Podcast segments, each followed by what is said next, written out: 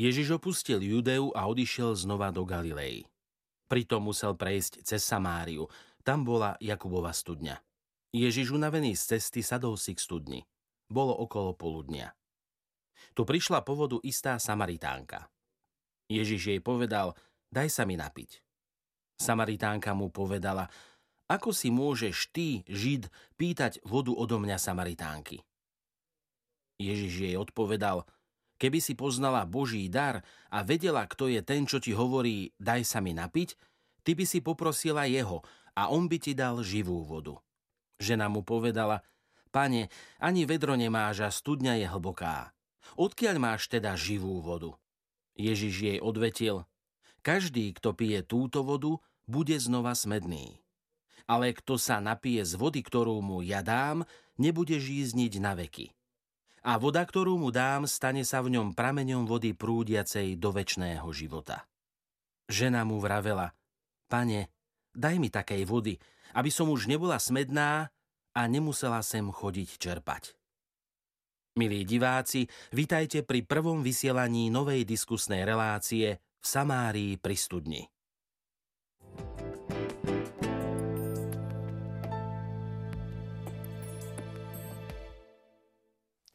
V Samárii pri studni poprvýkrát vítajte, drahí televízni diváci. V televízii Lux prinášame vám novú reláciu, ale nie úplne nových hostí, pretože viacerí z mojich hostí, ktorí dnes večer prijali moje pozvanie, už u nás v reláciách boli.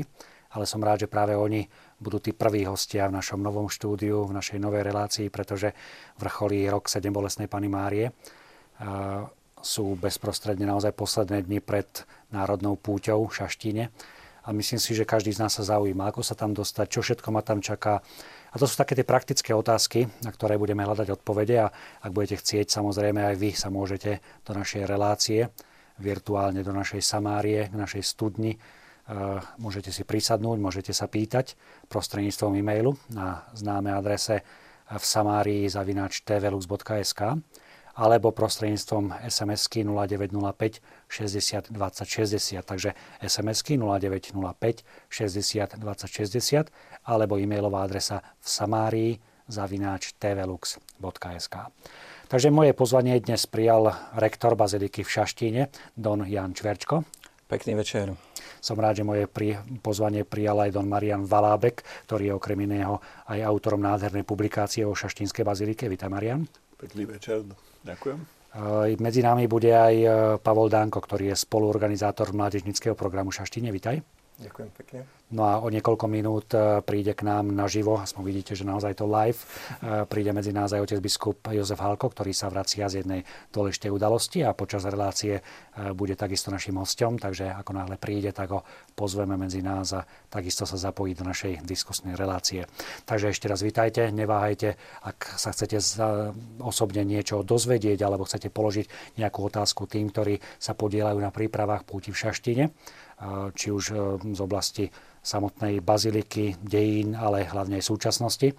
Poprípade nejaké praktické otázky, ktoré vás zaujímajú, ako sa dostať do Šaštína, kde tam zaparkovať, čo všetko vás tam čaká, spokojne sa môžete pýtať prostredníctvom e-mailu alebo SMS správy. Takže už o týždeň sa uskutoční národná púť v Šaštíne, takže prípravy finišujú. Áno, vo veľkom prúde. Práve v tieto dni sme dostali ďalšiu posilu hostí. Objednávali sme 50 000, ale sme zvýšili ten stav. Počet hostí finišuje také praktické prípravy, čistenia areálu, príprava ozvučenia, dokončievanie takých prác, ktoré budú súvisieť priamo s púťou. Mali sme rôzne stretnutia samozrejme s políciou, s mestským úradom. Mali sme stretnutia, ktoré aj tieto dni ešte budeme pokračovať príprave pre liturgiu. Očakávame tiež stretnutie s ceremonármi a také rôzne praktické stretnutia, ktorých každý deň teraz prináša čím ďalej, tým bližšie k púti mnoho a mnoho. Aký veľký tým ľudí sa podieľa na prípravách? Máme veľmi peknú skupinu dobrovoľníkov, ktorá bude ten deň 15. pomáhať. V piatok, minulý piatok sme sa s ňou stretli. Do baziliky prišlo 150 dobrovoľníkov. Bolo to stretnutie, ktoré sme pripravovali dlhý čas. Potom z tejto skupiny samozrejme sa vyčleňuje istá skupina takých, ktorých nazývame hlavných organizátorov, ktorí sú zodpovední za tie jednotlivé sekcie. No a tie stretnutia bežia nepretržite. Úzka spolupráca je potom samozrejme aj s ľuďmi a bratmi a s otcami duchovnými, ktorí sú tu na arcibiskupskom úrade v Bratislave. Rôzne pomoci, aj hudobná, orgány, zbory a tak ďalej. A veľkým očakávaním bolo, kto bude hlavným celebrantom a kazateľom. Dnes je to už známe, takže kto príde, aby predniesol hlavnú homíliu? Hlavnú homíliu predniesie jeho eminencia kardinál Jozef Tomko. Príde ako hlavný hosť tejto našej púte a aj všetci otcovia biskupy. Predpokladám teda, že sa do Šaštína dostavia a spolu s ním teda budú prežívať tento moment a spolu s nami prítomnými v ten deň v areáli, pútnickom areáli Šaštíne. Hovorili ste o tom, koľko svätých prijímaní sa očakáva, koľko celkových pútnikov sa očakáva. Je také zhruba očakávanie? Lebo samozrejme, asi to bude závisieť aj od počasia. Istotne počasie budeme si prijať, aby nám Panna Mária dopriala, aby sme mohli v čo najhodnejšom počte samozrejme prísť do Šaštína, priputovať. Je to ťažké odpovedať, koľko ľudí príde do Šaštína, je odhadnúť. Vychádzame z istých údajov z minulých rokov, keď sa v Šaštíne, povedzme, rátali sväté príjmania v priebehu hlavnej púte a v priebehu tých 3-4 dní otec Marian, ktorý samozrejme tam pôsobil dlhý čas, si to vie tiež asi pripomenúť. Minulý rok napríklad sme narátali okolo 30 000 svätých prijímaní za 4 dni počas všetkých svätých omší. A to bol azda aj údaj, ktorý nám pomohol sa dopracovať k takým približným očakávaniam na tento rok. Putnický areál je pripravený prijať dokopy 50 000 ľudí v ten deň. A isté rezervy sa ešte otvárajú možno, že na tých prístupových komunikáciách. Zatiaľ sa tie počty teda orientujú k niekoľkonásobne vyššiemu počtu, ako to bolo po minulé roky. Konkrétne minulý rok, keď sa na hlavnej púti asi sa odhadlo okolo 20 000, možno 25 000 ľudí v ten deň. Don Marián, aké sú tie pocity teraz pred takouto veľkou udalosťou? Prežíval si viaceré púte, prežíval si naozaj veľké púte, ale teraz predsa len je to niečo výnimočné. Je to rok 7 bolestnej Panny Márie. Ako to ty prežívaš? Tak určite, toto je naozaj taká významná udalosť, keď si človek uvedomuje, že čo sme všetko prežili počas totality, ale stále tam Panna Mária ťahala svojich ľudí. A toto isté sa môže povedať aj teraz, v tomto roku, lebo ja som teda sledovala tak spovzdialia tie púte, ktoré tam prichádzali. A naozaj to bolo také aj očakávanie a čo som sa tak prekvapil, od malých detí až po najstarších, velikánsku takú silu, a keď človek tak vidí, že ako tak klačia na kolenách a prosia Ježiša na príhovor 7 bolestnej o tie svoje ťažkosti, problémy a naozaj s vrúcným srdcom. A tak trošku mi aj pripomínali niektorí starší, ktorí to poznali, že ako chodievali kolenačky okolo oltára. To bol spôsob prežívania tej úcty k 7 bolestnej. Dnes možno už toto menej vidieť, ale vidieť tam takú veľkú vrúcnosť k 7 bolestnej. Počas toho roka prichádzalo naozaj množstvo púti do baziliky z rôznych, nielen kutov Slovenska, myslím, že zo zahraničia. Sú aj nejaké štatistiky? Máme nejaké presnejšie čísla? Máme. Začali sme evidovať zo začiatkom roka 7 bolestnej, od januára nejaké tie štatistiky. Poprosil som aj naše infocentrum, aby nám poskytli tieto údaje. V januári začali ešte len prichádzať, boli 3 prihlásené púte, február, marec, apríl a v máji to vyvrcholilo. V máji sa zaregistrovalo 95 púti, ktoré prišli. Spolu to bolo od januára do augusta 316 púti. Nahlásený počet pútnikov je 55 433. Je to údaj, ktorý ale samozrejme nezahrňa tých neregistrovaných, s ktorými sme sa stretávali pravidelne. Ja vám môžem povedať, že s radosťou sme prijímali skupiny, tak ako povedal Don Marián, mladých, v strednom veku aj starších, pravidelné sväté omše. Zaujímavé bolo napríklad sledovať aj pešie iniciatívy a cyklistické iniciatívy. Tie sme tohto roku tiež privítali. Myslím, že motorkári tiež spadajú do tejto púte tradičná Najvzdialenejší motorkár prešiel, myslím, že 300 kilometrov v ten deň, keď sa putovalo do Šaštína. A osobitne ešte jedna taká zaujímavá udalosť.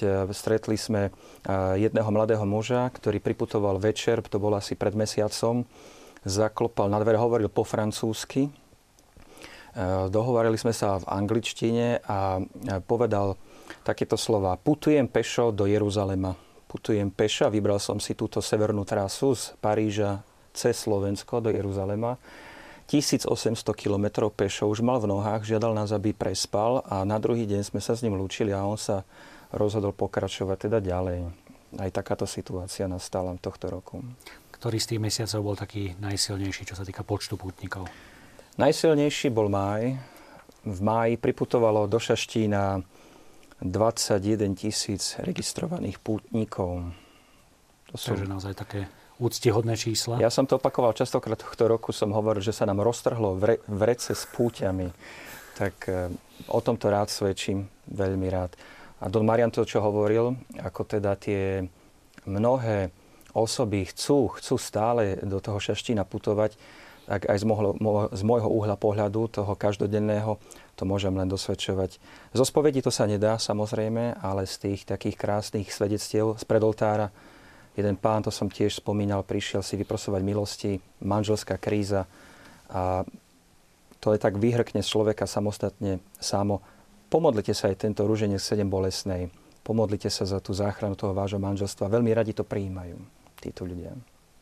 A určite sa dostaneme aj niektorým svedectvám, ktoré sa nám podarilo natočiť pri príprave tejto relácie.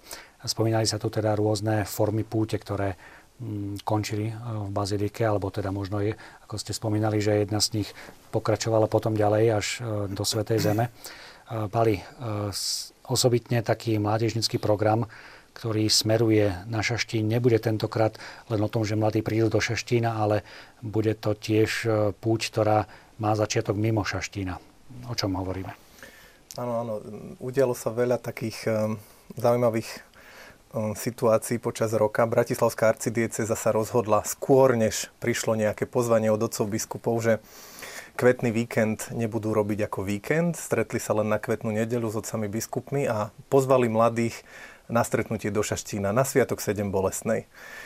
Medzi tým sa udialo ale aj to, že zastupujem tu teraz Radu pre mládež a univerzity a na jednom zo zasadaní otcov biskupov nás poprosili, aby sme pripravili špeciálny program pre mladých. My sme im naznačili, že Bratislavská arcidiecéza už čo si chystá, že však nevadí, veď môžu sa k tomu pridať aj ďalší mladí. Takže vlastne budem teraz hovoriť o dvoch paralelných akciách. Tá jedna začína už v piatok. To sú teda najmä mladí z Bratislavskej arcidiecezy, ktorí aj spolu s otcom biskupom Halkom, verím, že to aj sám potvrdí, keď príde do relácie, poputujú z Marianky do Šaštína. Majú to vyrátané na 2 dni. Najčerstvejšiu informáciu mám teraz, že vyše 200 mladých ľudí sa zahlasilo na túto púť. A keď priputujú do Šaštína v sobotu večer, tak bude pokračovať ich program, ktorý sa volá Clip Time, čo v preklade znamená ako keby čas na spájanie.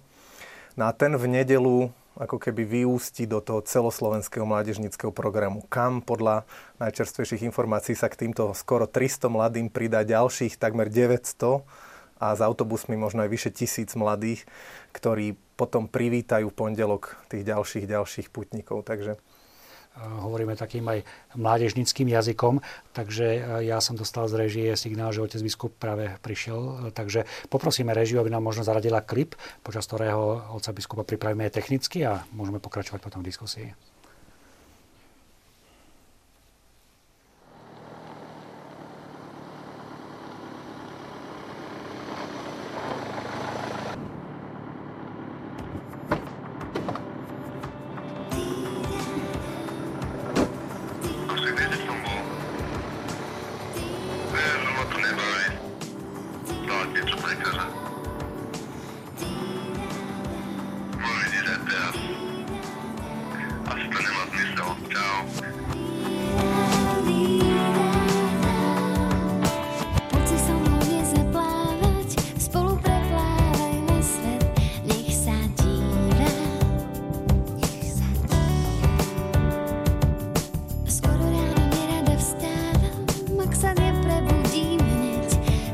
Spievaj, spievaj.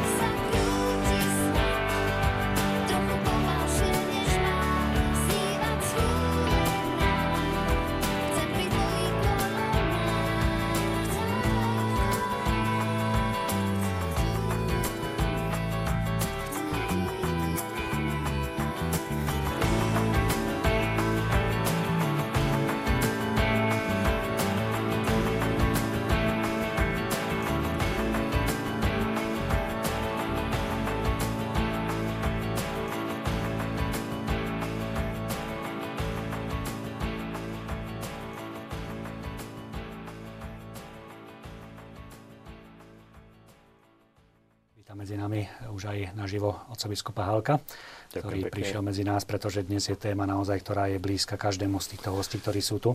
Skončili sme pred klipom práve rozprávať o tom, že 200 mladých priamo bude putovať. To by možno nebolo až také prekvapivé, ako to, že s nimi pôjde pešo biskup. No. Ako sa pripravuje biskup na to pešiu púť? Tak dáva si pevné predsavzatia, že vykročí a pôjde s nimi. Tak bude to určite náročné, ale ja verím, že tá cesta veľmi rýchlo ubehne, lebo to nebude o prekonávaní topografickej vzdialenosti, ale o blížení sa k Bohu a k ľuďom.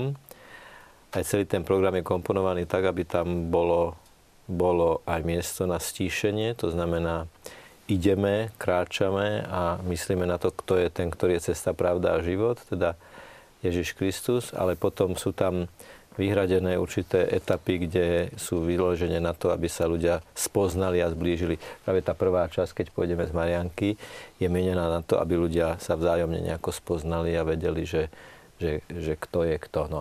Bude nás 200, tak to bude veľmi zaujímavé. Uvidíme, lebo toto je skutočne ako jedinečná skúsenosť v tomto formáte dvojdňového putovania do Šaštína. A ja som sám veľmi teda zvedavý na to, že ako budeme postupovať. Koľko je to zhruba kilometrov? Koľko vás očaká? Je to 62 kilometrov, s tým, že to rozpočítane na 2 dní. Prvý deň pôjdeme do Malaciek. V Malackách ešte potom máme večerný program, adoráciu a besedu o 9. hodine, kde budú môcť mladí klásť otázky, na ktoré sa ja budem snažiť klásť odpovede. A potom ďalší deň ráno máme svätú omšu a z Malaciek ideme do Šaštína. Takže večer by sme už mali byť v cieli. Kedy vás zhruba očakávajú? Vo večerných hodinách v Šaštíne? V podvečerných hodinách, áno. Celkom presne sa to vypočítať nedá, pretože pri takejto veľkej skupine uvidíme, ako rýchlosťou sa budeme posúvať. A ako ich budú bolieť nohy, alebo teda nebolieť. A Don Marian hovoril, že aby sa nezablúdilo. Už bola aj taká skúsenosť? Bola aj taká skúsenosť, že išli do susednej doliny, ale potom sa rýchlo vrátili, len teda značka bola taká, oni išli po značkách, tak trošku sa im to tam skrížilo. Áno, ale skrížilo. Sme aj hovorili o tom, že tí, ktorí to organizujú, musím povedať, že sú veľmi dôslední a oni si tú cestu už prešli. To znamená, že bude tam skupina ľudí, ktorí nepôjdu prvýkrát po tej ceste, tak z toho sa dá predpokladať, že sa dostaneme. Ale určite to bude dobrodružstvo, lebo ja keď si pamätám svoje pešie púte, aj do Šaštína, aj do Marianky, tak je to vždy veľký zážitok. A naozaj tam človek môže to za niečo dať. A to je aj vyjasňovanie vlastne pre mnohých povolania, životnej cesty. Možno niektorí tam aj nejaké také ťažkosti riešia. A toto všetko sa tam dá vložiť. Krásne je aj to, že mladí poputujú s pomocným biskupom diecézy a otec arcibiskup vás bude vítať vlastne v sobotu večer doslova s otvorenou náručou. Bude slúžiť svätú omšu, kde sa putníci pripoja k tomu šaštinskému programu. Tak to je veľmi sympatické. Možno ešte jeden okamih, ak by vás ľudia chceli stretnúť, možno povedať zhruba aj takú trasu, kadiaľ budete prechádzať prvý a druhý deň? No tá trasa je vyznačená veľmi presne. My sa prvý deň budeme... Ale tu nie, na tomto to nie je, ale nájdu to na stránke Clip Time, kde je to presne rozkreslené, dokonca aj s kilometrovými úsekmi. Áno. Jednoducho tá trasa je presne rozkreslená tak, že na určitých miestach budú aj katechézy o jednotlivých mariánskych témach. To znamená, že ten program je naozaj na to, aby sme sa my spoznali, aby sme v tichu spoznali Boha, aby sme cez slovo spoznali Boha. To znamená, že to bude cesta s duchovným programom. Čiže budeme napredovať a smerovať v rôznych zmysloch tohto slova. Dobre, takže budete putovať. V sobotu večer vás čakajú v Šaštíne, kde bude svätá omša s otcom arcibiskupom Zvolenským. Čo potom? Čo to ešte mladých čaká v Šaštíne potom? Takže v sobotu večer aj celé nedeľné dopoludnie patrí spomínanému Clip Timeu, teda tomu stretnutiu bratislavských mládežníkov, teda mládežníkov Bratislavskej arcidiecézy. V sobotu večer majú naplánovaných veľmi dobrých hudobných hostí. Bude to taký skôr oddychový program. A v nedeľu majú pozvaných veľmi vzácnych hostí na rôzne workshopy, debaty. Bude tam aj divadelné predstavenie, tak ja by som možno len z tých mien spomenul. Účasť prislúpil Maroš Kufa, Janko Buc, Pavol Hudák. Je tu spomenutý aj otec biskup Jozef Halko, no ale ten už samozrejme dopucuje, takže ten tam bude. No a v nedeľu o 18. hodine sa ten Clip Time preklopí do celoslovenského mládežníckeho programu 7 Bolestná. A teda ten začne takým veľmi špeciálnym ružencom, ktorý pripravuje Združenie marianskej mládeže, kde jednotlivé tajomstvá radostného ruženca sú doslovne aj roztancované. Potom bude slávnostná svätá omša, kde bude kazateľom práve spomínaný Maroš Kufa. No a o 9:30 v nedeľu večer bude ten hlavný umelecko-duchovný mládežnícky program plný svedectiev. K tomu sa možno ešte na chvíľku dostaneme aj neskôr. Áno, tam bude potom v bazilike, či mimo baziliky, ako sa plánuje miesto. Mária požehná, dobre počasie, tá vyprosí a nebeský otec nám dopraje, tak bude v priestore vedľa baziliky, teda v takom nádvorí. A tí, čo sa nevojdu do nádvoria, budú ho sledovať na veľkoplošnej obrazovke pred bazilikou. Pokiaľ by bolo nepriaznivé počasie, tak bude celý program v bazilike. Pre televíznych divákov je úžasná informácia, že celý tento nedeľný večerný program od toho ruženca cez Svetú omšu aj celý tento večerný program budú môcť v priamom prenose sledovať na obrazovkách našej televízie. Možno ešte dôležitá informácia, je dosť možné, že niektorí mladí, ktorí nás sledujú, poprípade ich rodičia, sa budú zaujímať, či sa ešte dá zaregistrovať na tie jednotlivé aktivity, či už na púť alebo na samotnej vrcholení Šaštíne, ako to je s týmto. Ten celoslovenský mládežnícky program skončil svoju registráciu včera, čo ale neznamená, že niekto nemôže prísť ad hoc, len teda nemôže počítať s ubytovaním, so stravou a nedostane sa do nádvoria na ten program, bude ho sledovať na veľkoplošnej obrazovke, ale nikomu nezakazujeme prísť. Na Clip Time a na pešiu púť sa dá zaregistrovať, ak si dobre pamätám, ešte deň.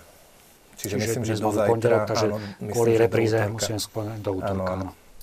Ale všetko sa dá nájsť na stránkach Cliptime.sk alebo Bazilika.sk. K tej pešej púti by azda bolo dobre doplniť, že napríklad, kto by sa chcel zúčastniť len ten druhý deň, tak v Malackách ráno sa môže zaregistrovať a jednoducho vykročiť s nami potom. Hovoríme tu o rôznych aktivitách, ktoré sú veľmi zaujímavé a sú naozaj niečím takým novým aj v tých dejinách putovania do Šaštína. Ale vráťme sa troška možno, Marián, ty si písal a pripravoval aj tú knihu, ktorá je svedectvom, že Šaštín naozaj nie je nejakým mŕtvým miestom histórie, ale naopak veľmi živým. A ty asi stretávaš aj v samotnom Šaštíne ľudí, ktorí na vlastnom živote možno zakúšajú, čo je to milosť sprostredkovaná Pannou Máriou. Ako to vnímaš od malého chlapca až po súčasnosť? Tak nemôžem povedať, že prvé miesto, kde som išiel, bol Šaštín, skôr myslím, že to bola Marianka, ale toto bolo veľmi blízke, možno aj z toho dôvodu, že u nás v Hodoch je tiež kaplnka 7 Bolestnej, tak tento prepoj bol veľmi silný. Pamätám si, že keď sme my išli a putovali, tak naozaj sme vnímali 7 Bolestnú ako niekoho, nie nejakú takú vec, ale ako niekoho, kto nám môže pomôcť na našich životných cestách. No a toto isté som vlastne zažíval potom aj počas pôsobenia v bazilike, ale aj počas stretnutí rôznych, ktoré som mal s ľuďmi, že naozaj sa s dôverou utiekali k 7 Bolestnej a sami cítili, že tu môžu dostať pomoc. A veľmi často potom tá pomoc prišla buď v nejakej myšlienke, ktorá ich oslovila a ktorá im pomohla prekonať životnú ťažkosť, a niekedy aj priamo v riešení tej životnej situácie, ktorú mali. Či to bolo v otázke manželstva, a konec koncov toto ja musím pripomenúť, lebo prvý zázrak bol vlastne o rodine. A toto je asi aj také najdôležitejšie, čo by sme si mali uvedomovať, povedzme aj v tomto roku, keď sa chystá mimoriadna synoda o rodine a toto všetko vlastne my môžeme aj sem priputovať a priniesť ako taký problém. A potom tam bolo veľa takých zdravotných uzdravení a aj takých zmierení. Toto je taká asi najsilnejšia vec, keď človek zažije, že títo ľudia sú ochotní otvoriť sa pre zmenu vo svojom živote a pre zmierenie medzi sebou. Don Čverčko, našli sa len chvíľku v Šaštíne, nie je to až taká dlhá doba ako povedzme Mariána. Bude to akurát rok práve. Na minuloročnú. Potvrdíte tieto slova Mariána za ten rok? Určite veľmi rád. Ja môžem povedať, že ľudia veľmi radi klopú na spoveď. Na spoveď, na tie teda dvere spovednice a prichádzajú, žiadajú nás, putujeme do Šaštína. Ale to nie je obyčajné klopanie. Ja to doslova hovorím, ako je taký hlad po tom stretnutí sa a hlad po tom pokrme duchovnom. A v tom Šaštíne to sa tam stále vracia pri tých pútiach, že vracajú sa domov ako keby zasiahnutí. Je to niekedy malá drobnosť, niekedy je to detail. Prihovorí sa kňaz, prihovorí sa možno aj to prostredie, aj tá krása toho chrámu, ale najviac je to svedectvo obratenia tej rodiny. Prvej rodiny, prvého teda zázraku. Ja myslím, že stále sa to tak vracia, že ten Šaštín v porovnaní napríklad s týmito našimi ostatnými pútnickými miestami, ako je Velehrad, alebo na Slovensku ďalšie, ktoré sú Levoča, alebo aj v okolitých krajinách ešte, má také špecifikum. Je to dar, ktorý Angelika Bakičová a Mirek Czobor dostali cez tú obrovskú prosbu tejto ženy, cez tú vrúcnú prosbu, cez to doslova také búchanie na nebeskú bránu. Uzdrav moju rodinu, uzdrav môjho manžela, uzdrav. A to slovo uzdrav sa stále opakuje. Ja to tam vidím každý deň. Ja môžem potvrdiť tieto svedectvá, pretože aj nám sa podarilo natočiť dve takéto svedectvá. Je to veľmi ťažké aj hovoriť s tými ľuďmi, pretože naozaj častokrát je to vnútorne veľmi silný zážitok, o ktorom sa niekedy veľmi ťažko hovorí na kameru, možno niekedy je zbytočné hovoriť o tom na kameru, pretože to zostáva niečo veľmi silne intímne. Napriek tomu nám sa podarilo dve takéto svedectvá natočiť. Jedno je o duchovnom uzdravení, druhé o tom telesnom. Takže ja poprosím réžiu, aby nám ponúkla to prvé svedectvo. My sme sa s manželom v septembri v roku 2009 dozvedeli takú radostnú správu, že čakáme tretie bábätko. Boli sme veľmi šťastní až vlastne do tej chvíle, kedy sme vlastne sa stala taká situácia, ktorú sme nečakali. Vlastne presne na Nový rok v roku 2010 som sa ráno zobudila na veľmi silné bolesti brucha, silné krvácanie. Nečakali sme to, manžel mi musel rýchlo zavolať záchranku. A bol to pre mňa taký veľký šok. O bábätku sme prišli. A toto veľmi otriaslo v mojom duchovnom živote. Proste hnevala som sa na Pána Boha, ako to mohol dopustiť. Hľadala som také odpovede na otázky, že prečo sa to stalo práve mne. Zažila som takú dosť hlbokú krízu viery. V podstate dalo by sa povedať, ako keby som padla až na úplné dno. Mávala som také chvíľky, kedy sa mi ani už nechcelo žiť. Proste bolo to ťažké pre mňa proste toto prijať. A napriek tomu, že som vlastne sa aj tak snažila modliť, aj som chodievala, aj pristupovala k sviatosti zmierenia, nedokázala som sa s touto udalosťou proste vyrovnať. Až na jeden deň, kedy som prišla do baziliky, v dosť takom zúfalom stave a som sa tam aj modlila, aj som tam plakala. A v jednom okamihu, keď som sa pozerala vlastne na tú sochu 7 bolestnej, tak som si uvedomila to, čo mi ako tak nikdy nedošlo, že vlastne ona, matka, ktorá drží v náruči svojho syna, vlastne prežila to isté. Že ona ako jediná dokáže pochopiť tento ťažký kríž, a proste, že to jediná ona môže pochopiť a prosila som ju vlastne za to, aby uzdravila túto moju ubolenú dušu.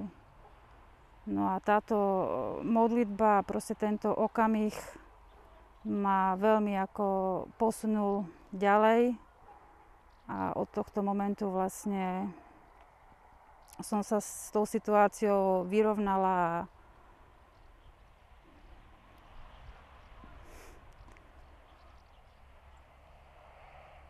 Proste viem, že je to miesto, bazilika, kde človek môže kedykoľvek prísť, modliť sa a všetko odozdať tej Božej Matke.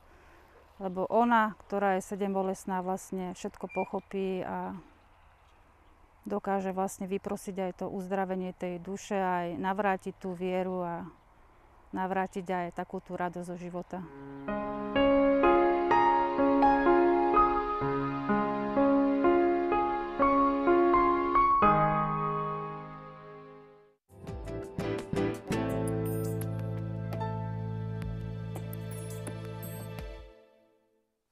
Neviem, jak mi to pripomenulo slova Jána Pavla II., dnes už svätého, ktorý navštívil Šaštín a povedal, ako je dobré, že máte niekoho, za kým môžete ísť so svojimi starostiami, koho sa môžete zveriť a vyplakať sa.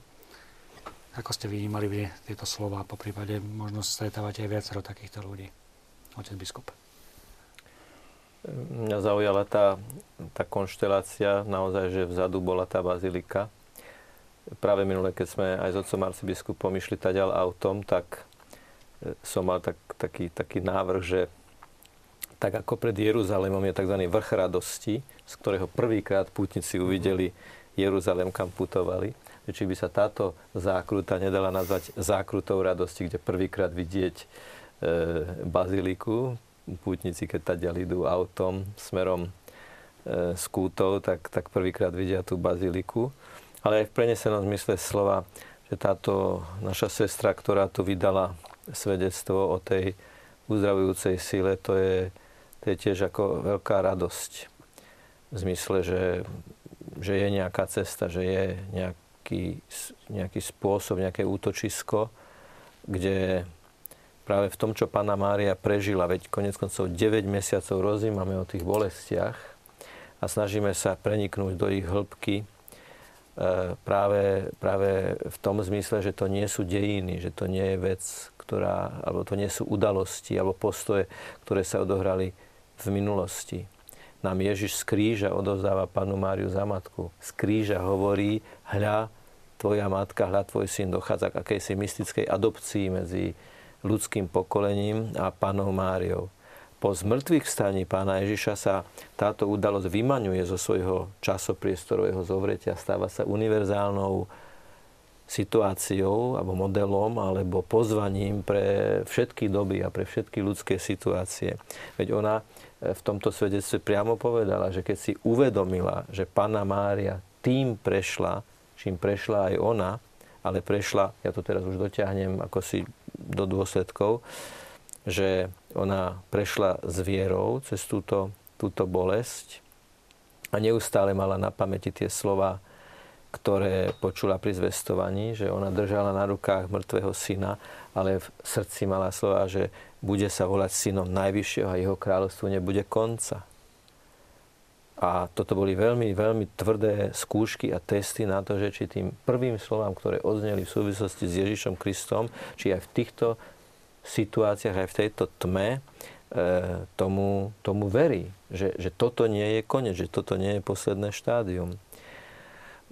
Nedávno som niekde čítal, že v jednom koncentračnom tábore našli nechtom vyrytý taký nápis do múru, že hoci je tu tma, ja verím, že vonku je svetlo, hoci je tu nenávisť, ja verím, že vonku je láska, hoci je tu smrť, ja verím, že vonku je život. Takže naozaj človek aj v tej najlepšej tme, ak mu niekto pri tom môže pomôcť, tak mu pomôže to, že existuje ešte nejaký iný horizont, ako je ten, ktorý sa práve javí. No toto bolo svedectvo o tom, že Panna Mária túto osobu vlastne uzdravila cez to svoje svedectvo. Ale za tým všetkým je aj to miesto, to je premodlené miesto, je to miesto modlitby. S tým máme skúsenosť, že ak prichádzame do miest a priestorov, kde sa ľudia modlia a kam prichádzajú s úmyslom odovzdať všetky svoje bolesti, a to sú tie tzv. Milostivé miesta, milostivé pútnické miesta, ktoré majú celkom osobitú atmosféru a ktorú nič nemôže zrušiť jednoducho. Čokoľvek by sa dialo, nič to nemôže zrušiť, že tam človek ako si dostane tú milosť vidieť veci aj z iného uhla pohľadu, ako ich videl doteraz. O tom to bolo tiež toto svedectvo. A to bolo tiež také hlboké svedectvo, hlboký výklad. Mali tým povedať, ako sa toto dá pretlmočiť pre mladého človeka, aby to dnes chápal. No ja musím najskôr povedať, že tu rezonuje slovo rodina a ja som si skutočne úplne ma to až tak premklo pred pár minútami, keď to povedal aj otec Marián, aj otec Janko. A som si spätne uvedomil, že tento rok som mal možnosť viackrát byť v Šaštíne kvôli prípravám. ale vždy som doma mame hovoril, že ty, ja som ti tam zažil takú rodinnú atmosféru a teraz mi to skutočne doplo, že to nie je náhoda, že prvý zázrak súvisel s rodinou a že tam nachádzame rodinu. A toto chceme aj mladým priniesť. Keď sme raz večer, celý organizačný tím boli a otec Janko nás pustil do baziliky, zažal nám tú krásnu Máriu a že toto nezažije hocikdo, drahí mladí priatelia, toto si vážte, tak my sme sa cítili ako rodina. Hej? A o mnoho ľahšie sa nám potom stretávalo, organizovalo. Keď sme tam umožnili mi celý jeden deň pobehovať po bazilike a po kláštore a potom nádvorí, lebo som tam behal s pásmom, meral som si.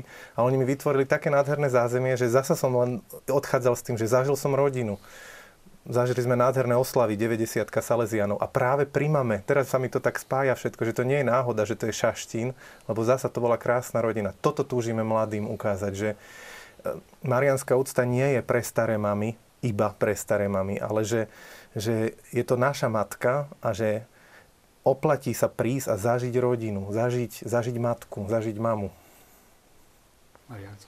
No, ja si tak veľmi silno uvedomujem to prvé, čo sa tam udialo, že táto Angela si doniesla z domu úctu k Sedembolestnej. A keď ju manžel vyhodil z koča aj s tou služobnou, tak obidve išli na kolená.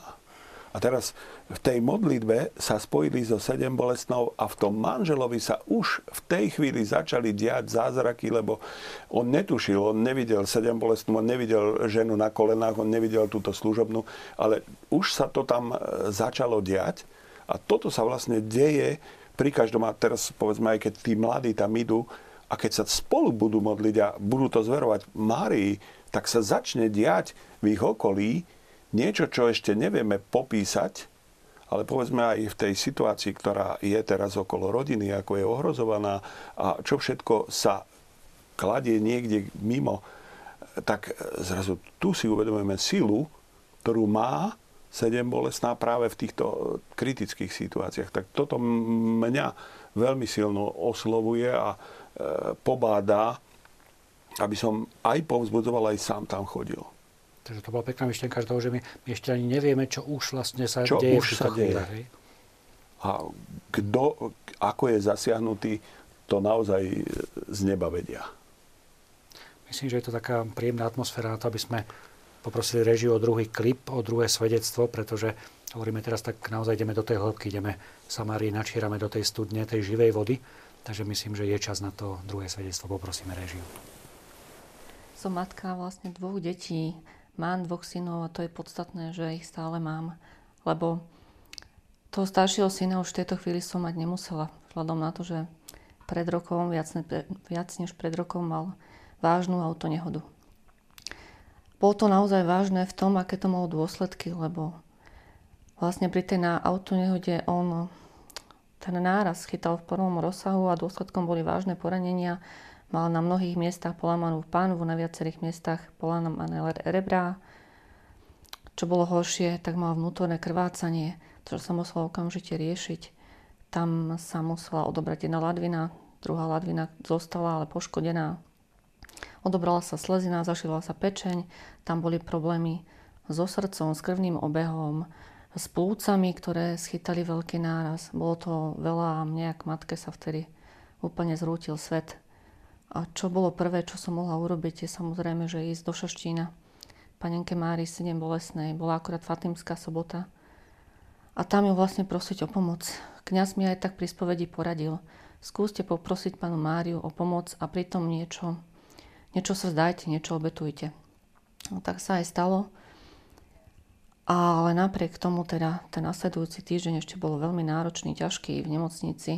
Stále bol nejaký problém so synovým zdravotným stavom.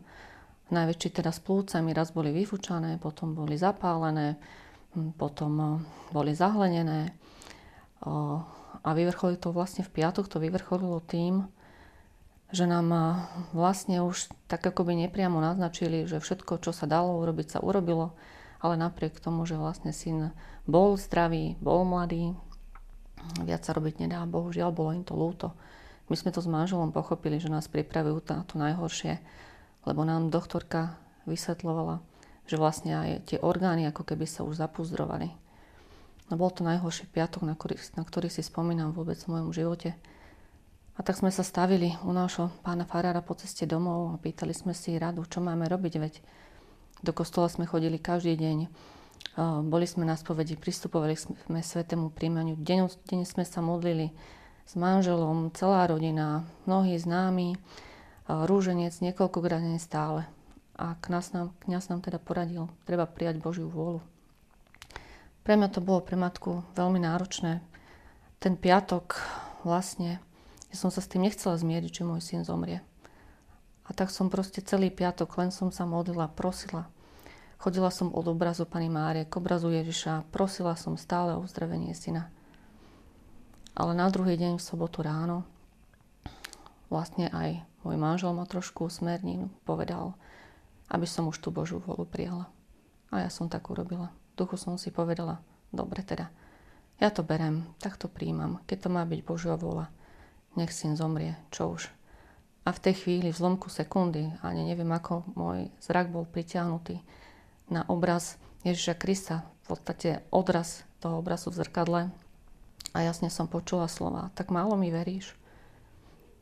No, jasne, že som odpovedala, verím, tebe verím, komu druhému by som verila, jedine teba. Tebe celým svojím srdcom, mysľou, celým svojím bytím ti verím. A už som len počula tak slabúčku, no tak odhoď svoje starosti. A už potom priebeh bol veľmi rýchly, mi už bolo jasné, že syn bude v poriadku. Lekári to síce ešte nevedeli, ale už som povedala mužovi, Andrej bude v poriadku a do týždňa syn začal dýchať, odpojili ho od prístrojov. Na ďalší týždeň ho postavili na nohy, začal chodiť a do 2 týždňov bol doma. A to mal pritom zlámanú panvu, čo sa malo pôvodne riešiť operatívne. Sami lekári vlastne krútili hlavou, jak je to možné, že všetko drží, všetko je v poriadku. Zaujímavé bolo aj to, že nepotreboval žiadne lieky od bolesti. Jeho proste už nič nebolo, on bol v poriadku. Niekto sa možno divil, ja nie, lebo mne to bolo jasné. Nášho syna zachránil Ježiš Kristus na silný príhovor určite Panenky Márie, za čo som jej teda vďačná.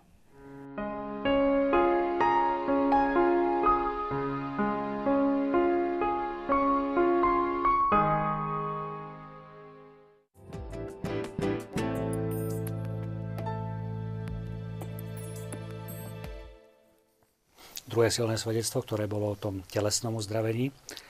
Myslím si, že to, čo bolo dôležité, zaznelo tam na záver, že Ježiš Kristus ju uzdravil na príhovor Panny Márie, že niekedy možno práve s týmto nemajú ľudia problémy, keď sa s nimi stretávate, že rozdeliť alebo vedieť správne zaradiť miesto Panny Márie, miesto Boha, miesto Ježiša. Otec biskup, vy ako sa s tým stretávate? S takouto hierarchiou v tom, že vedia sa ľudia aj v tej bolesti, vidíme, že táto pani naozaj v tej bolesti sa, napriek tej bolesti obrovskej, ktorá prežívala, že takéto krásne, prirodzené, tá viera je taká čistá, by som povedal v tom všetkom.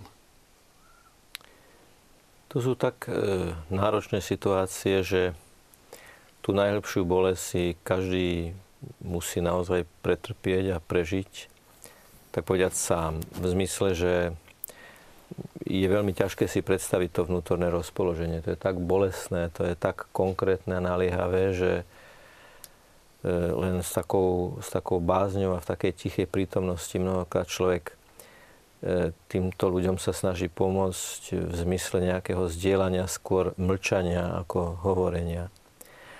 Toto svedectvo však bolo o tom, že tu bola snaha to odovzdať a zdieľať a rieši to s vierou, teda v modlitbách k Panne Márii, ktorá oroduje u Ježiša Krista. Aj tá modlitba pod tvoju ochranu sa utiekame, Svätá Božia Rodička, o ktorej sa až začiatkom 20. storočia vlastne zistilo, že ona pochádza z polovice 3. storočia. To znamená uprostred najťažšieho prenasledovania. V tých slovách pod tvoju ochranu sa utiekame. V tých slovách je vyjadrená obrovská dôvera voči tomu, že Matka Božia má veľkú moc práve v tom, že je Božou Matkou, že je Matkou Ježiša Krista. Takým veľmi silným momentom v tej výpovedi bolo ten zápas o prijatie Božej vôle, ten zápas medzi vlastnou túžbou a vlastnou predstavou a tým, čo konec koncov hovoríme v každom Otče naši, ani si to mnohokrát neuvedomujeme, že po všetkých našich konkrétnych predstavách, ako by sa to malo riešiť, nás Pán v modlitbe, ktorú nás naučil, učí hovoriť buď vôľa tvoja. Teda čokoľvek si ja predstavujem, že ako by to malo byť, nech sa stane tvoja vôľa, tvoja najsvätejšia vôľa. A toto je ten taký veľmi silný moment v tejto výpovedi, taký ten bolestný pôrod, by som povedal, kde sa človek prepracováva k tomu akceptovaniu tej Božej vôle. Takže toto vo mne zanechalo ako taký najsilnejší dojem. A potom ten chlapec, alebo ten syn tejto našej sestry, tejto pani sa uzdravil, tak Bohu nič nie je nemožné. Bohu nič nie je nemožné. Myslím si, že každý jeden z nás sme mali v živote situácie, keď sme si mysleli, že už je to beznádejná situácia. Pre mňa, možno som to už na týchto miestach hovoril, ale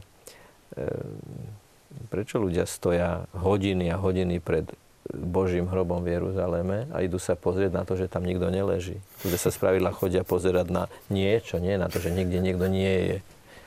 A predsa nejakým spôsobom to státie v tej rade na vstup do Božieho hrobu, kde nikto neleží, je zaujímavý tým, že človek vidí tých vychádzajúcich ľudí, ako sa usmievajú, alebo ako plačú, alebo ako sa modlia, alebo ako sú fascinovaní. A potom mnohí sú indiferentní, respektíve na nich nie je vidieť nejakú emóciu.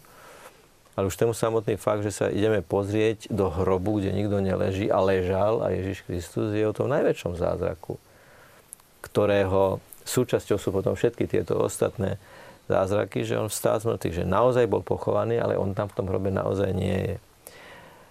A myslím si, že ten Boží hrob je práve odpoveďou na tú najhlbšiu otázku, ktorú si človek kladie, že či smrť je posledná stanica ľudského života, alebo či je tam nejaký presah, či je tam nejaký ďalší horizont. Že Bohu nič nie je nemožné. Ak nie je možné, ak pre neho nie je nemožné vzkriesiť Ježiša Krista, a nie je to nemožné, lebo Boh je všemohúci a Boh je pánom života, tak potom v tejto dôvere je dôležité aj prednášať všetky tieto modlitby. Spomenuli ste slovo zázrak a ja môžem tiež s radosťou svedčiť o tom, že aj v samotných katolíckych novinách sme publikovali tieto svedectvá, ktoré boli autorizované a ktoré rozprávajú o týchto zázrakoch z vlastného života. Pútnici v Šaštíne sa pravidelne pýtajú, a dejú sa tie zázraky aj dnes? Oni sa to stále spýtajú, nielen ten pred tými 450 rokmi. Som veľmi vďačný aj týmto svedectvám, ktoré boli natočené priamo, a aj tým, ktorí nám zanechajú pútnici. Keď hovoríme o slove zázrak, tak ja to veľmi rád spomínam. Netreba si predstavovať pod tým ako ohňostroj na nočnej oblohe, ktorý vybuchne a zanechá obrovský rachot a aj možno svetlo, ale do pár chvíľ, áno, tam nič nie je, zhasne. No a tieto zázraky, ktoré sa dejú na tomto mieste, aj na iných teda, ale osobitne ja to môžem o tom svedčiť, sú tie zázraky, ktoré sa udejú v hĺbke, ktoré sú častokrát neviditeľné. A častokrát aj o nich nemôžeme svedčiť. A preto, ak o to viac prichádzajú tieto svedectvá, my sme pozbudzovali aj mnohých veriacich, aby o nich svedčili. A sme radi, že sa to takto dostáva pomaličky vonku.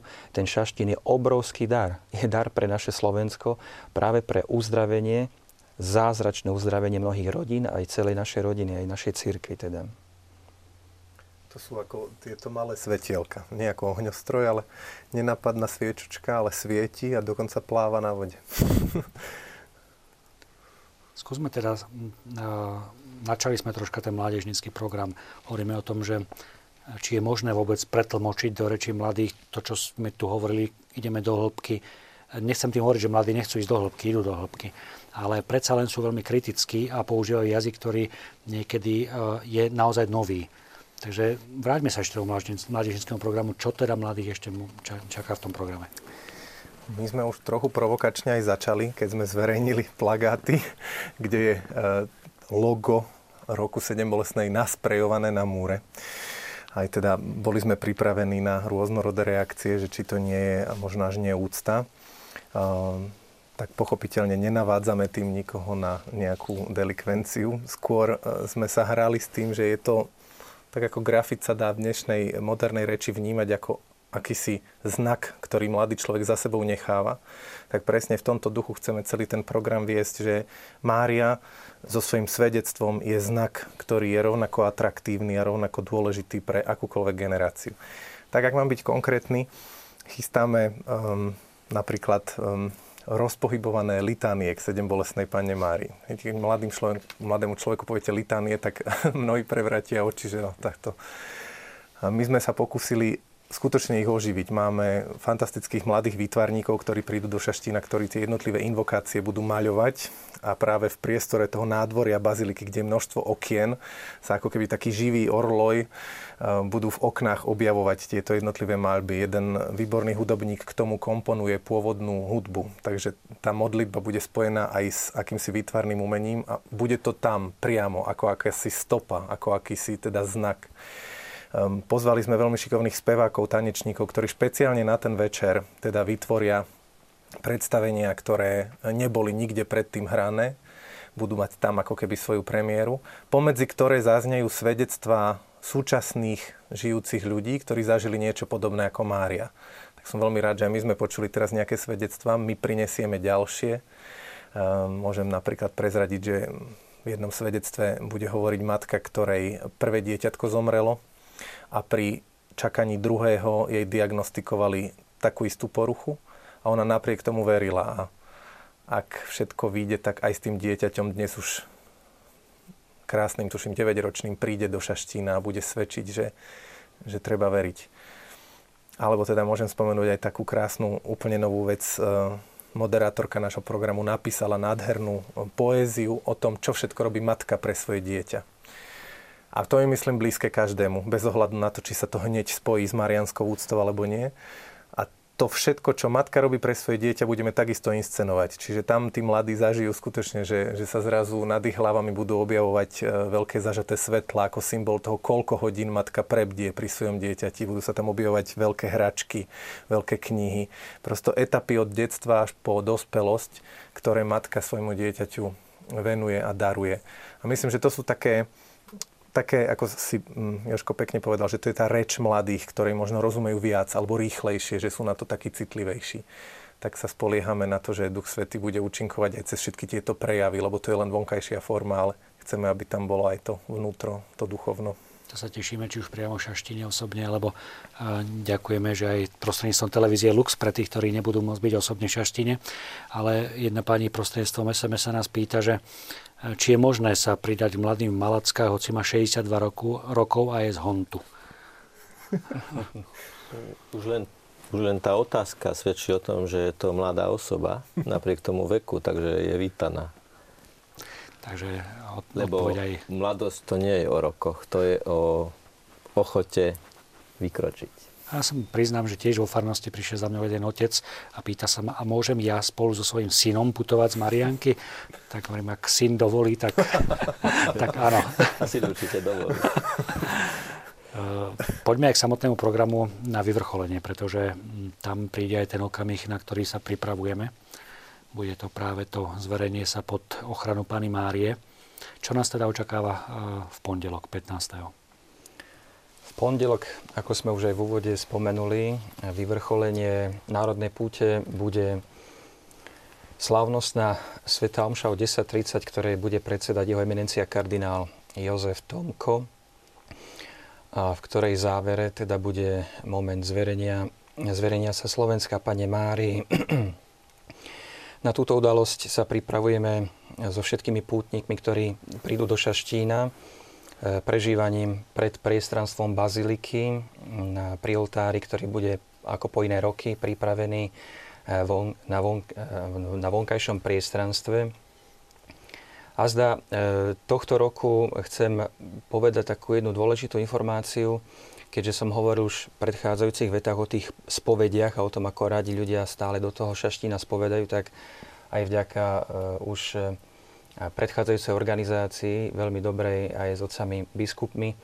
Požiadali sme, aby prišlo tohto roku veľa kňazov spovedať. A sme pripravení mať pripravených stálych 40 spovedných miest, aby teda v tom areáli bola možnosť pristúpiť k svätej spovedi. To je taká novinka, o ktorú už chcem vopred tu hovoriť. Čiže budú aj viditeľné označené tie miesta? Áno, budú viditeľné. Je to aj vidieť na mape pútnického areálu, ktorá je k nahliadnutiu, samozrejme pre tých, ktorí putujú a majú možnosť si to cez internet stiahnuť alebo nahliadnúť, ale takisto aj v ten deň, ktorý priputujú, bude možnosť počas stretania sa s dobrovoľníkmi, ale aj počas toho, ako budú mať pred sebou veľkoplošné obrazovky, tak na mieste ich usmernia. Či už v bazilike, alebo hneď pri bazilike, kde je trojhranná kaplnka, alebo samozrejme aj vo vyhradenej časti pútnického areálu.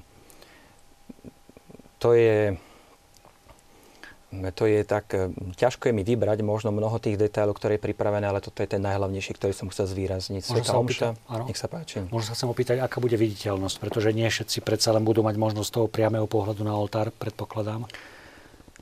Budeme zabezpečovať veľkoplošné obrazovky, ktoré v minulosti neboli do Šaštína, aj preto, pretože očakávame veľké množstvo teda tých ľudí, najmä v časti, ktorá nebude priamo spojená vizuálne s oltárom. To je tá, ktorá bude v tých sektoroch 3, 4 a 5, najmä pre tých, ktorí budú teda na tom trávnatom celom priestranstve, tak budú mať možnosť to zapojiť sa priamo a spolu prežívať so všetkými veriacimi. Ten deň hovoriť o ďalších veciach je samozrejme vždy dôležité, pretože pútnik, ktorý chce prísť, chce samozrejme mať už aj tie istoty a aj ten, nerád by som hovoril nejaký ten komfort, ale takú tie ľudské, tie základné ľudské potreby, aby boli naplnené. To znamená, že aj v tých informáciách istotne mnohí z nás sa už stretávajú s tým a sa nás pýtajú, aké bude parkovanie, či sa to bude dať. A to som chcel opýtať, že aký bude prístup vôbec do Šaštína, pretože ten predpoklad tých tisícov ľudí, ktorí tam budú sa snažiť prísť, možno aj odporúčanie prísť skôr, alebo kedy? Kedy je ten ideálny čas? Tak ja by som chcel pozvať teda, ak by to bolo možné, aby teda neprišli veriaci na tú 10, na tých 10:30, na poslednú chvíľu, ale aby to bolo možné teda, aby si dali časovú rezervu, patričnú časovú rezervu. Začnem azda spomenutím informácie, ktoré nám dodali Železnice Slovenskej republiky. Sa pripravili mimoriadne pútnické vlaky. Jeden odchádza zo Zlatých Moraviec o 6:24 s príchodom do Šaštína stráži o 10. hodine. To je ten smer Zlaté Moravce, nebudem to čítať, samozrejme všetky tie Šúrany, Bánov, Šaľa, Galanta. A druhý putnický mimoriadny vlak odchádza z Prievidze o 5:38 a prichádza do Šaštína o 9:19. To je dobrá spolupráca, ktorá stále platí so Železnicami Slovenskej republiky. Tí, ktorí ale poputujú vlastnými dopravnými prostriedkami, autami, alebo tí, ktorí poputujú v autobusoch, tak budú mať možnosť zaparkovať na vopred vyznačených parkoviskách. Čiastočne to budú spevnené plochy v Šaštíne, teda tie asfaltové plochy, ktoré sú na to už pripravené, ale také množstvo aut a autobusov nie je možné poňať, tak budú pripravené aj polia, ktoré boli odskúšané na to a sú už pripravené. V súčinnosti s mestom Šaštín stráže a s políciou sa vypracoval tento parkovný plán, ktorý od dnešného dňa je opäť, to môžem zopakovať, na internetovej stránke bazilika.sk. My len chceme teda poprosiť všetkých, aby sledovali a na mieste už po príchode sledovali pokyny a poslúchali pokyny usporiadateľov, ako aj polície. Tá odsúhlasila tieto parkovné plochy a slúbila teda aj zo zvýšenej miere pomoc pri organizovaní tejto národnej púte. Len taká maličkosť, možno azda v tých minulých rokoch sa odhadoval počet autobusov na približne 200, 250, 300. To boli tie počty. Tohto roku sme pripravení prijať 1000 autobusov s mestom Šaštín stráže a aj adekvátny počet aut. To znamená, že sa ráta s trojštvor, možno aj väčším počtom aut. Treba rátať ale aj s väčšou a s datou čakacou dobou na vstupe do Šaštína. Preto je potrebné ozaj o takú spoluprácu a aj o takého ducha. Na pútnických miestach nechýba tento duch, ale chcem ho opäť tak ako pozbudiť aj pripomenúť, aby to bolo aj v ten deň, teda aby sme prišli s tým, že ideme putovať a ak sa vyskytne teda nejaká azda ťažkosť, čakania alebo nejaké nepríjemnosti, tak ju zniesť a obetovať ju. Možno, že oplatí sa tak pripomenúť, že bude to trošku ďalej a že vlastne tým, že prídu autobusom na jedno miesto, tak budú ešte pešo putovať a vlastne aj toto je súčasť toho putovania. A tá trpezlivosť, ktorá tam môže byť a toto všetko môže byť naozaj veľmi plodná. Ja by som si dovolil ešte nadviazať a zároveň sa vrátiť k tej 62-ročnej pútničke. Popri tom, čo som povedal, platí. Predsa len by som ju rád upozornil, že pôjdeme 30 kilometrov a počas tých 30 kilometrov budú úseky, keď nebude možnosť, povedzme, urobiť iné, ako sa vrátiť. Jednoducho nebude možnosť tam nastúpiť na nejaký dopravný prostriedok. Čiže sú všetci, ktorí vládzu a túto trasu prejdú, vítaní, ale samozrejme je dôležité si veľmi, veľmi to dobre rozmyslieť, že či niekto naozaj stačí so silami prejsť takúto vzdialenosť. Cítim to ako si vo svedomí povedať to popri tej odpovedi, ktorá bola predtým povedaná a ktorá isté, že platí, ale treba dodať aj takúto vec. To znamená, že treba si naozaj veľmi ako rozumne vypočítať sily, lebo cieľom putovania je naozaj dôjsť do cieľa. Áno, môžeme možno pripomenúť tým, ktorí nepoznajú ten terén okolo Šaštína, že je tam pieskové podložie už potom tie posledné kilometre, aj to možno je dôležitý. Je to posledných asi 8 kilometrov, takých relatívne náročných, takže s týmto všetkým treba počítať. Ďalší ohlas našich divákov. Skvelá relácia. Prajem mladým, aby našli nielen na tejto púti, ale v ťažkostiach života vždy sa obrátili k zázračnej matke Sedembolestnej, ktorá vie, čo nás najviac bolí a čo je pre nás dobré. Zázraky sa dejú okolo nás, len ich možno nevnímame.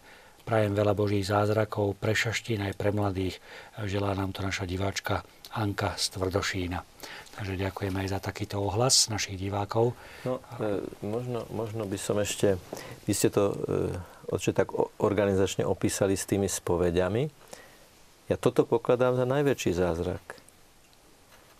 40 spovedníkov, 40 spovedných miest. Áno, to je vyjadrené kvantitatívne a topograficky. Ale to, čo sa deje v tých spovedniciach, to vie len Boh a to zostáva navždy a zostane navždy samozrejme hlbokým tajomstvom, ale to je zázrak jednoducho. Keď niekto ide vyznať hriechy a sa očistí a zmení a vykročí ako očistený, to je zázrak. To je zmrtvých stane. Ja si pamätám na minulý rok a môžem o tom hovoriť, lebo to mi povedala pani, povedala rada, už o tom svedčila. Rok som nevedela sa zmieriť so svojou príbuznou, povedala meno príbuzná. Nevedela. Na Národnej púti v Šaštíne 2013 som pristúpila k svätej spovedi a teda po návrate to milosť som prijala, ktorá bola mi daná v spovedi. Teda, že som ju objala a dokázala odpustiť. To bolo hneď teda jeden z takých tých prvých skromných svedectiev. Sme v priestore, o ktorom už dnes môžeme povedať, že tam boli dvaja svedci. Bola tam Matka Teréza z Kalkaty, môžem využiť snáď aj túto reláciu na to. Doteraz ešte zháňame buď nejaké svedectvo alebo nahrávku z toho, čo tam povedala vo svojej materčine. Teda toto zatiaľ nevieme povedať. Máme už fotografiu, už bola aj publikovaná. Fotografia z jej, ako tam je v lavici a pri nej je kňaz. A potom bol tam svätý otec Ján Pavol II. Čiže je to miesto, kde boli svedci, ktorých sme my 3D zažili v našej životnej realite.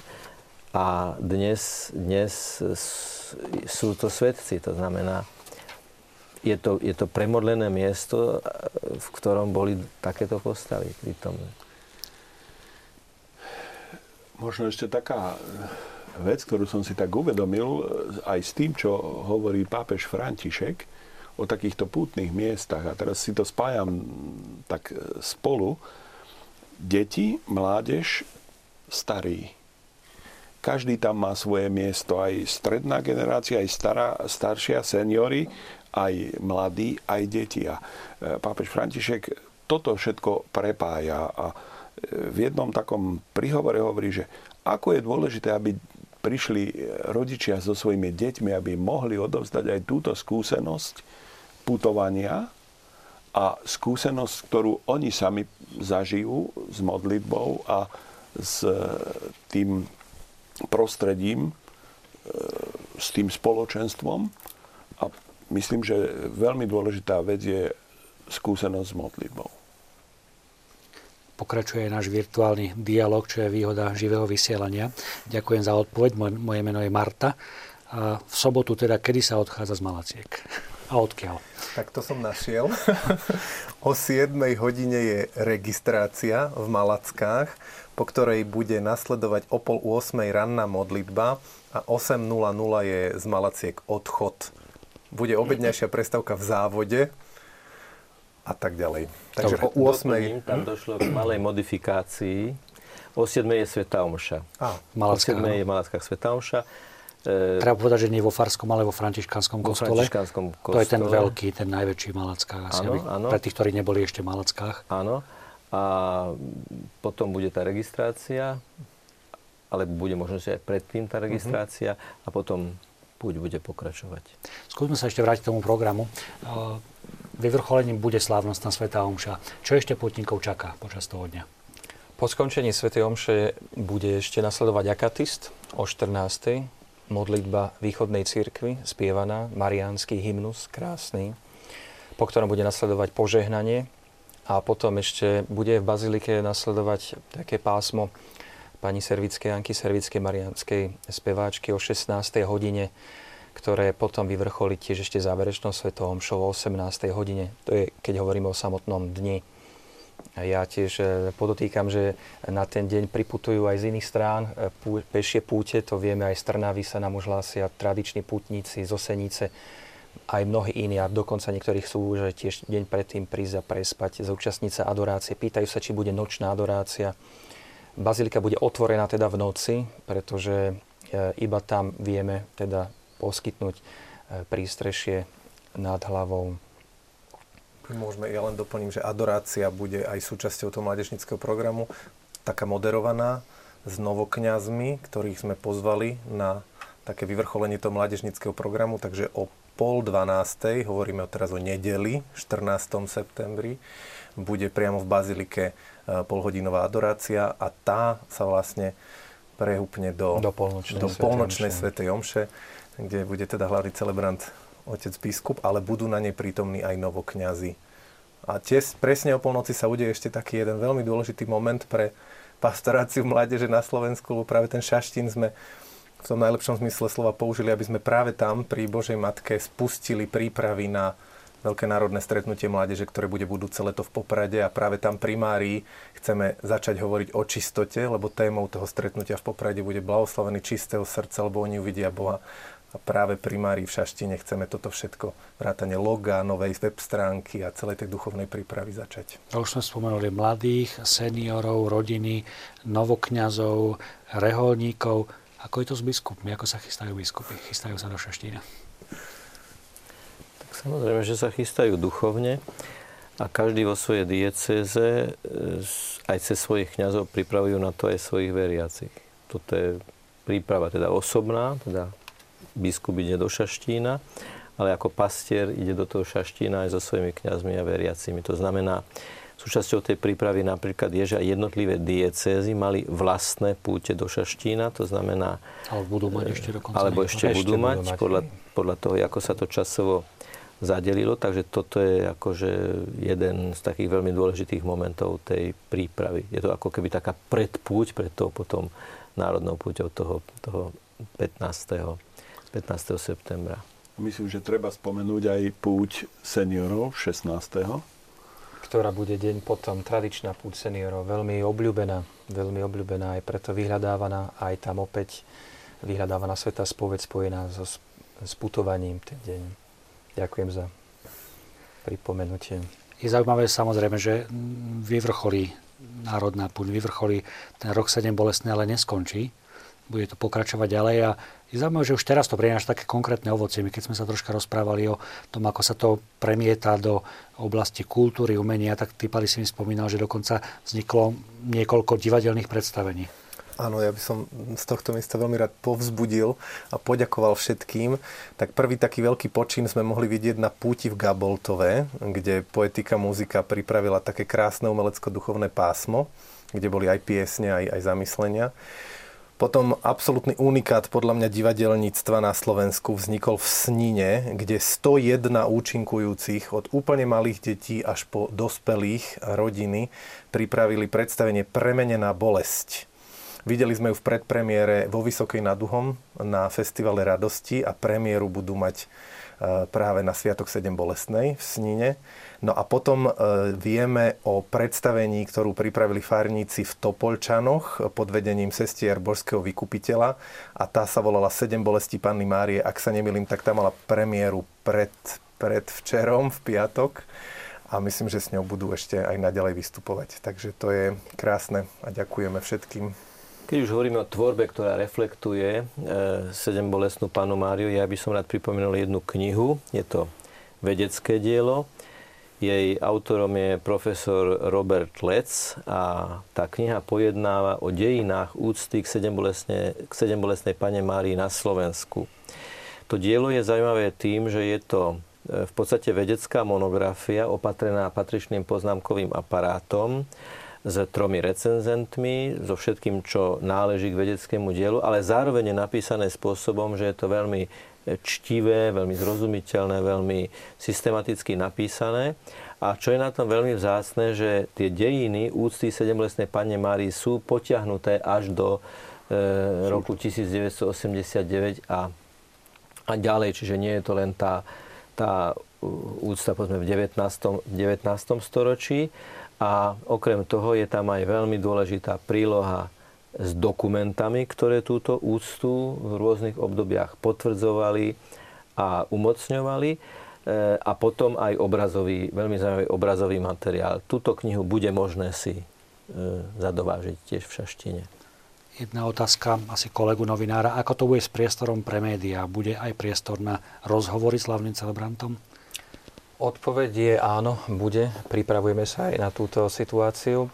V tieto dni, práve dnes, sme publikovali akreditačné podmienky pre všetky médiá, ktoré budú chcieť prísť do Šaštína. Bude pre nich pripravená miestnosť, nedaleko teda oltára. Prescentrum bude pripravené, budú pre nich pripravené a vyhradené koridory, do ktorých budú môcť teda pristúpiť a po vzore teda aj minuloročnom, po skončení svätej omše, približne 15 minút po skončení svätej omše, budú médiá teda prizvané, ktoré budú chcieť, aby mohli položiť otázku, alebo položiť teda otázku otcovi kardinálovi o tom, čo ich bude teda zaujímať. Bude to taký krátky briefing, teda po skončení svätej omše.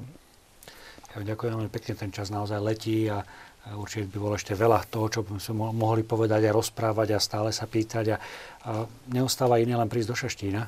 Takže ak dovolíte, ja dám posledné slovo otcovi biskupovi, aby nás pozval všetkých do Šaštína.